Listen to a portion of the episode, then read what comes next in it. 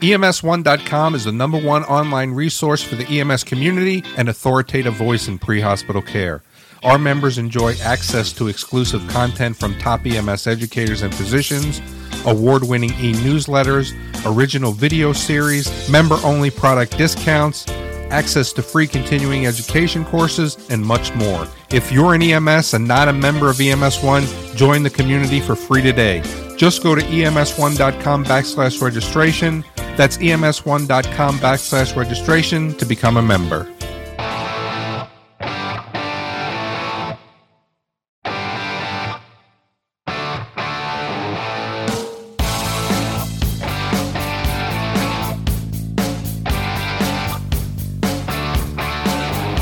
Well, this is it. Once again, it's time for Inside E M S. This is the special Thanksgiving edition of Inside E M S. Put the show up a little bit early because I'm sure everyone's going to be enjoying their Thursday and Friday this week.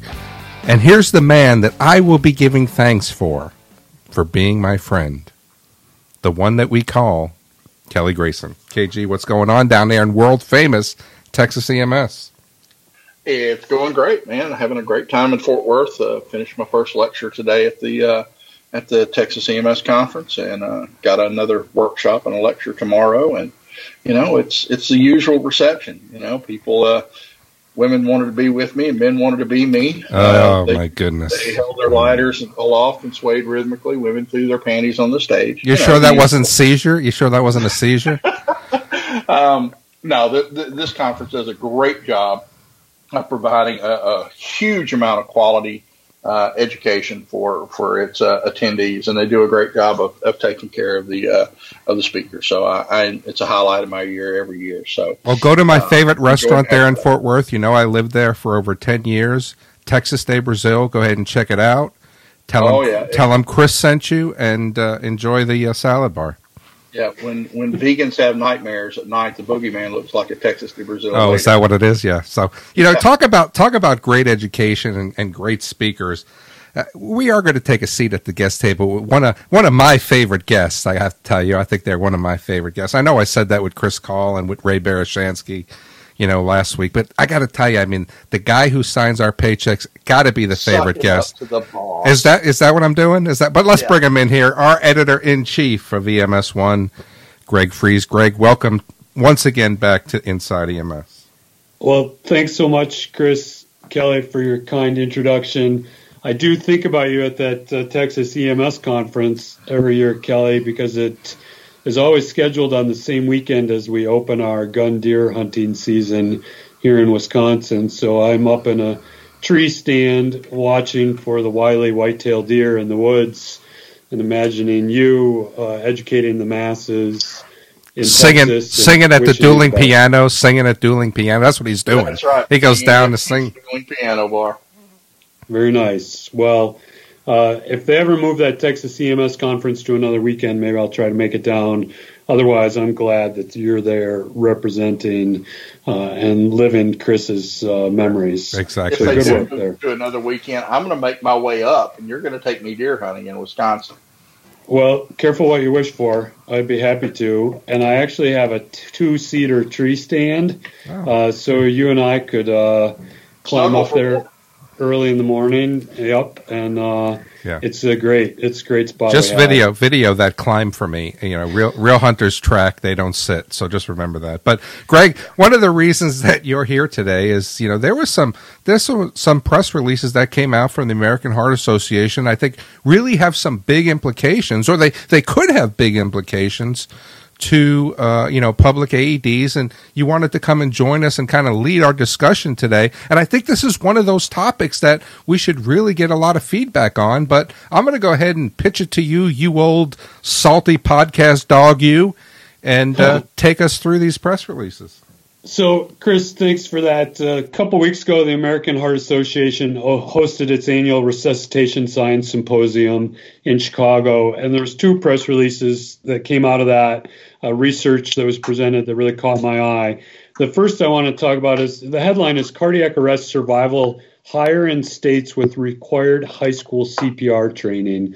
So we've been hearing for quite a while that uh, about states that either uh, legislate that uh, as a graduation requirement, students should learn C P R, or there's certainly a number of organizations and people that advocate for additional states uh, to come online and teach high school students uh, C P R. And the the data is actually quite interesting. Let me just uh, read you something, a couple of bullet points. Uh, forty-one percent of people who suffered cardiac arrest outside of a hospital received bystander C P R before E M S arrived, compared to thirty-six percent in states without C P R education laws. And eleven point three percent of people who suffered out-of-hospital cardiac arrest survived to discharge, compared to eight point nine percent for states without the laws.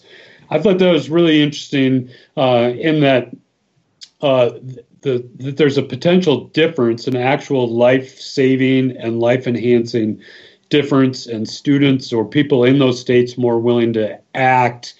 You know, I guess what's not here is, you know, we're those bystanders that g- gave care, people that learned C P R as a high school high school graduation requirement, or is there some other factors going on in those states? But uh, before I give you more of my thoughts, I thought I would put it to the two of you.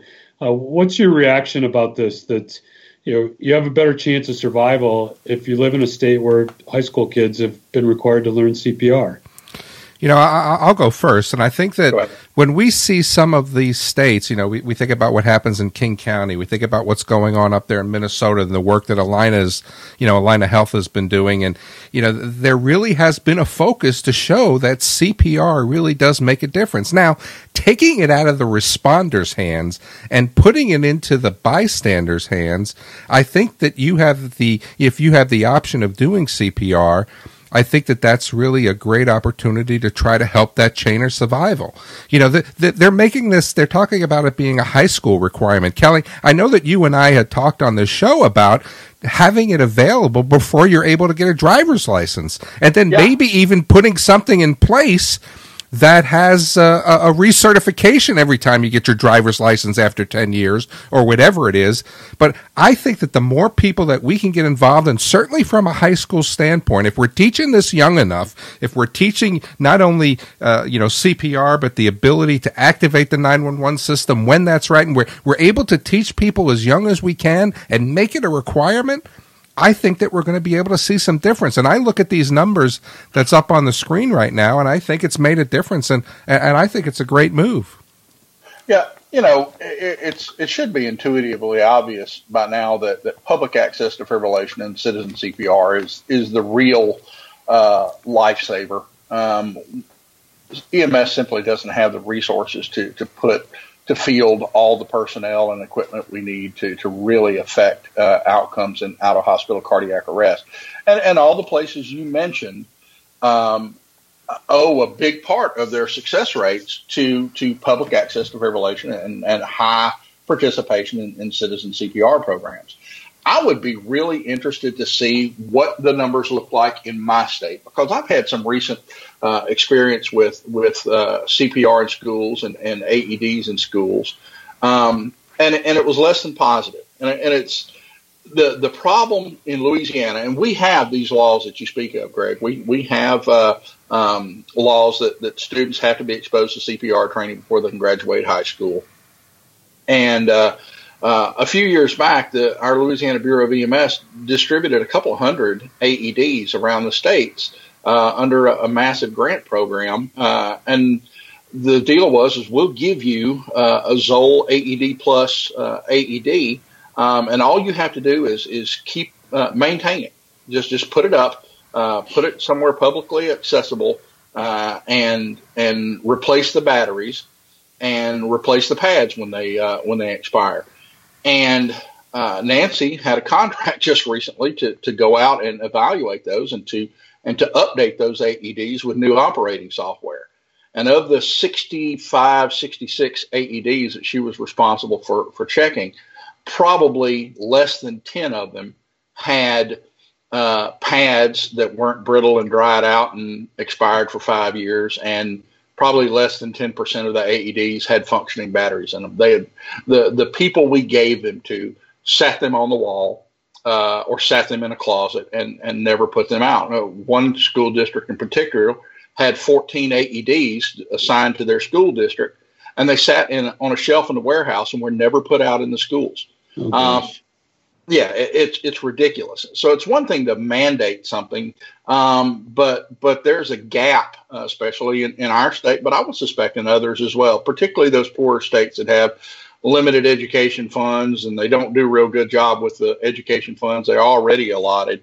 Uh, th- there, there's probably a gap where the, the rubber doesn't quite meet the road there. Um, so do you but, think that means, Kelly, that there's an opportunity for the survival rate to be even higher? Yes, indeed. Yes, indeed. I would say so. Uh, if, if those A E Ds are effectively implemented um, and, and training provided, Uh, I, I think those numbers could be even higher. Chris and, and Greg, we had we had A E Ds that were, you know, and if you've ever seen one of the A E Ds I'm speaking of, I mean, this thing has pictorial prompts that light up in right. sequence. It is literally a, a almost idiot-proof A E D, uh, designed for people with no literary skills or uh, the functionally illiterate can use this A E D. And yet, um, we had school nurses who were locking them in closets. Uh, so only the school nurse who is there two days a week, maybe, uh, can, can access the A E D. And some of them that were accessible to the other people, uh, to, to other school administrators and, and to school, uh, and to students, um, they had replaced the, uh, the prompts with their own prompts that were totally, uh, Uh, non-compliant with A H A standards. Uh, uh, the uh, the schooling uh, of, of even the medical professionals uh, on using an A E D sucked. Yeah, and the students were getting lip service paid to their C P R training, uh, if, if even in that, if even that. Well, let me go ahead and, and just touch on this a little bit, because we got on this really for the the, the discussion about the education and right. high school students really kind of, you know, taking the lead. But but just because they they have the C P R, uh, you know, have C P R in high school, or they need to get C P R, be, you know, before they get a driver's license, doesn't mean that they're going to use it. Or secondarily, just because we give them that education doesn't mean they're going to carry that education forward. But Kelly, I think when you were talking about this A E D problem down there in Louisiana, that, you know, some of them are locked away or whatever it was. Where's the education coming from that those people know that those A E Ds exist? Where's the education Where's the education coming from that you're able to use these A E Ds or C P R along with? So, uh, you know, as Greg talks about this this topic, he's giving us the, uh, I think he's leading us into something bigger by saying, do we need to have initial education at the younger at the younger ages for the opportunity to understand the importance of C P R, one, and then secondarily, h- how those A E Ds work and to look for them when we need them. Yeah, so that's a pretty interesting thought, Chris, about when the best time for C P R training is and then how often do you have it. I think part of the reason I saw this as surprising result is uh, one of my opinions that I've held for uh, uh, quite a long time is that we put too much of the burden on high school students uh, w- to, say, require them to learn C P R. And there's initiatives afoot to require high school students to uh, learn how to place a tourniquet. And there's any number of things that we call on high school students to do, learn how to drive, learn how to be a good student, learn how to vote, et cetera, um, when perhaps the chance of a high school student witnessing cardiac arrest I still believe is relatively low compared to the three of us. I think the three of us, not of the work we do, but because of the age of people that we uh, hang out with, whether it be around the Thanksgiving table or at our hunting camps or just out and about in our communities, we're more likely to be around older people at higher risk of sudden cardiac arrest. Uh, that's why I was so sort of surprised.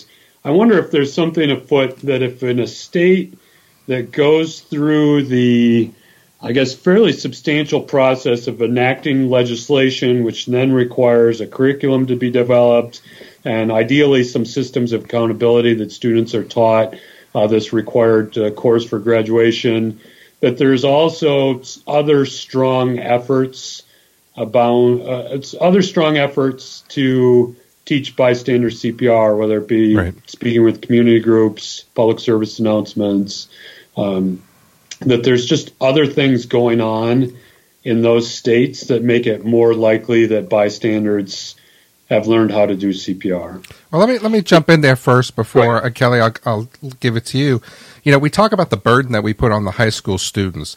I don't know that the, you know, we talk about the curriculum in, in E M S all the time. I don't know that the curriculum that they teach in high school really benefits the individual as they get into life. I mean, you know, I would have loved to have learned how to balance my checkbook. I would have loved to have learned financial management. But I tell you, I know what the heck a parallelogram is, but I've never really used that when it's come to, you know, making my ends meet kind of thing. So I think that the more that we can prepare people for life, certainly we do need to have the education of, you know, we're, we speak English, but we've got to take English classes, and it's a really hard language to learn how to read and write, I got to tell you. And Kelly's still having problems. Problems at fifty, but but I, but I think that if we're able to teach some real practical skill and kind of change the things that people are saying, why do I've got to learn this?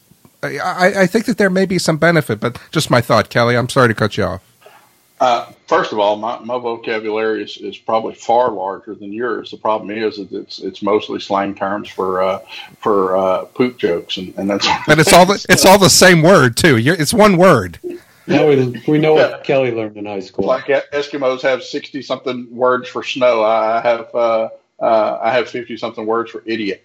Uh, but I, you know, you, you talk about not burdening the, the high school students with this, and it strikes me that number one, especially in my state, there's a missed opportunity here for your local E M S systems to to put out some really good public outreach, community outreach, and, and public uh, public relations uh, opportunity missed, because uh, I would wager that uh, a number of of high schools um, and and E M S squads and the citizenry in general in many of these states that require C P R training don't realize that the C P R training is, is probably not being taught effectively.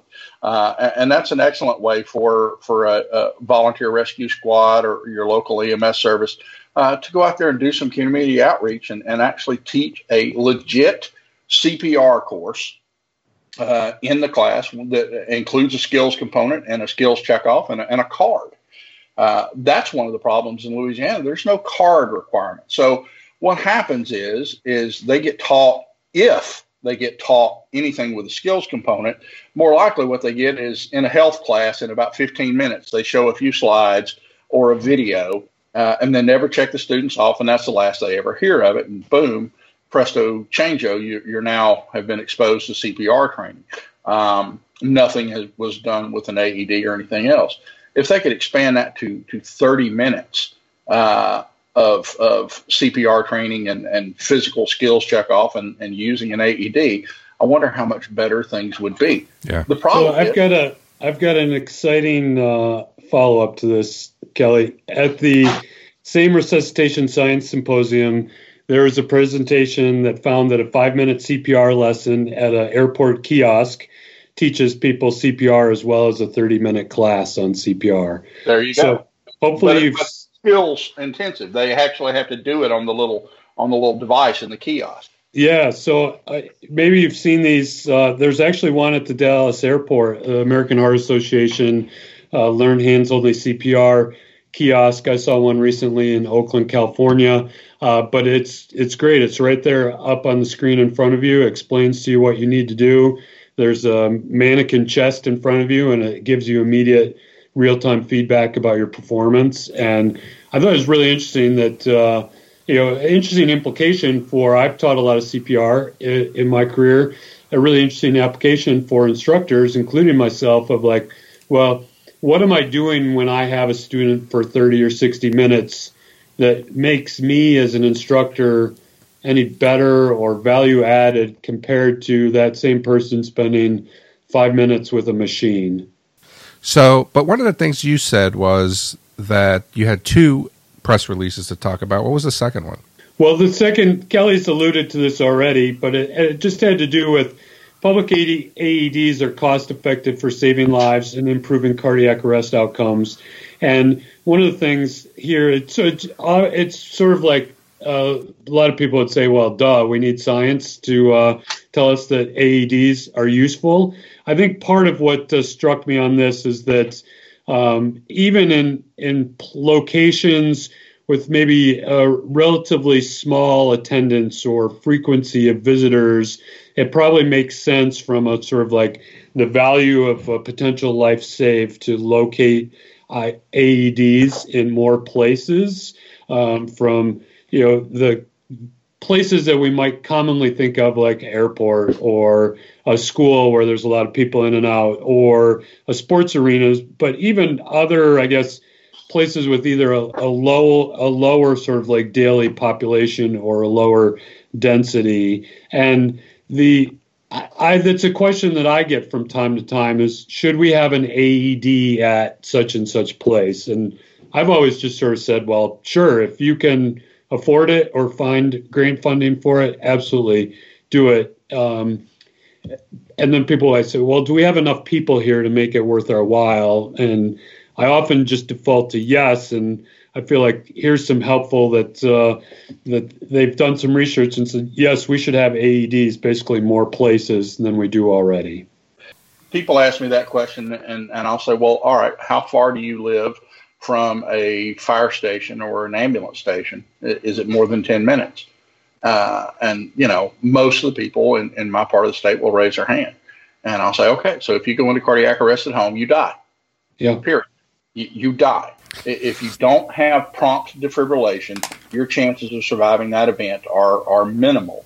Uh, and there's a direct correlation to, you know, the, the rapidity of deploying that A E D and survival rates. So I think one of the major problems is uh, with, you know, where, where the, the gap was in our state is, is no one sold it to them.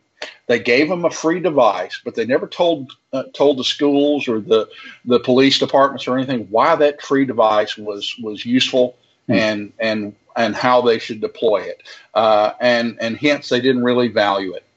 Uh, but this study about about the cost savings and the cost effectiveness of of applying an A E D and putting it in terms of of man years, uh, life productive life years saved. And the dollar value on that goes a long way toward really uh, uh, driving home or emphasizing the, the importance of, of prompt uh, early defibrillation and, and how much it can save us in the long run.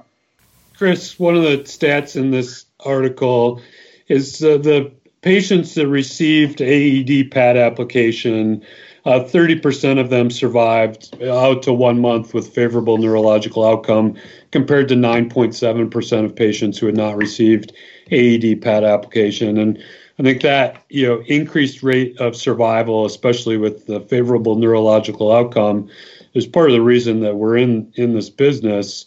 Uh, and, you know, so making those, I think that that speaks to Kelly's uh, important point of like, you know, selling or explaining to people, here's why having an A E D in your school and these businesses and other public gathering spots and police cars uh, as well makes a lot of sense.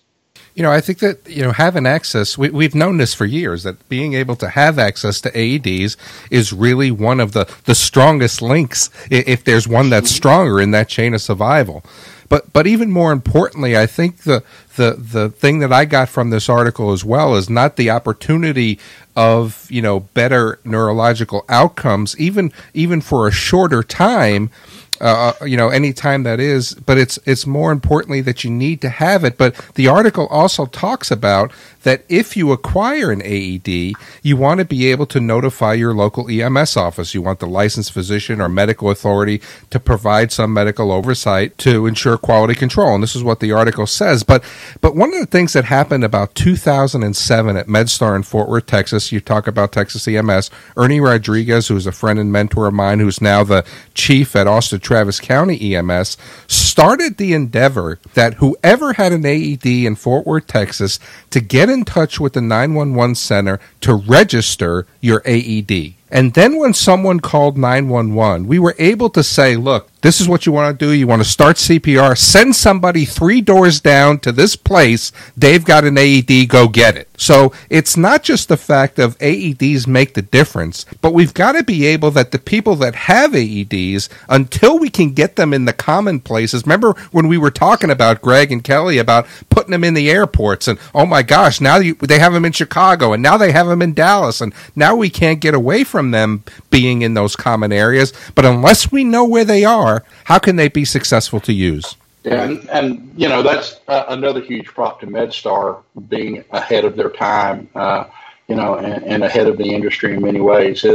There, there they are crowdsourcing uh, public access defibrillation uh, before there was a PulsePoint app or, or, or anything like that. Another uh, intriguing idea uh, struck me uh, before we, we scheduled this podcast is, Uh, now there are companies that are offering A E D as a service.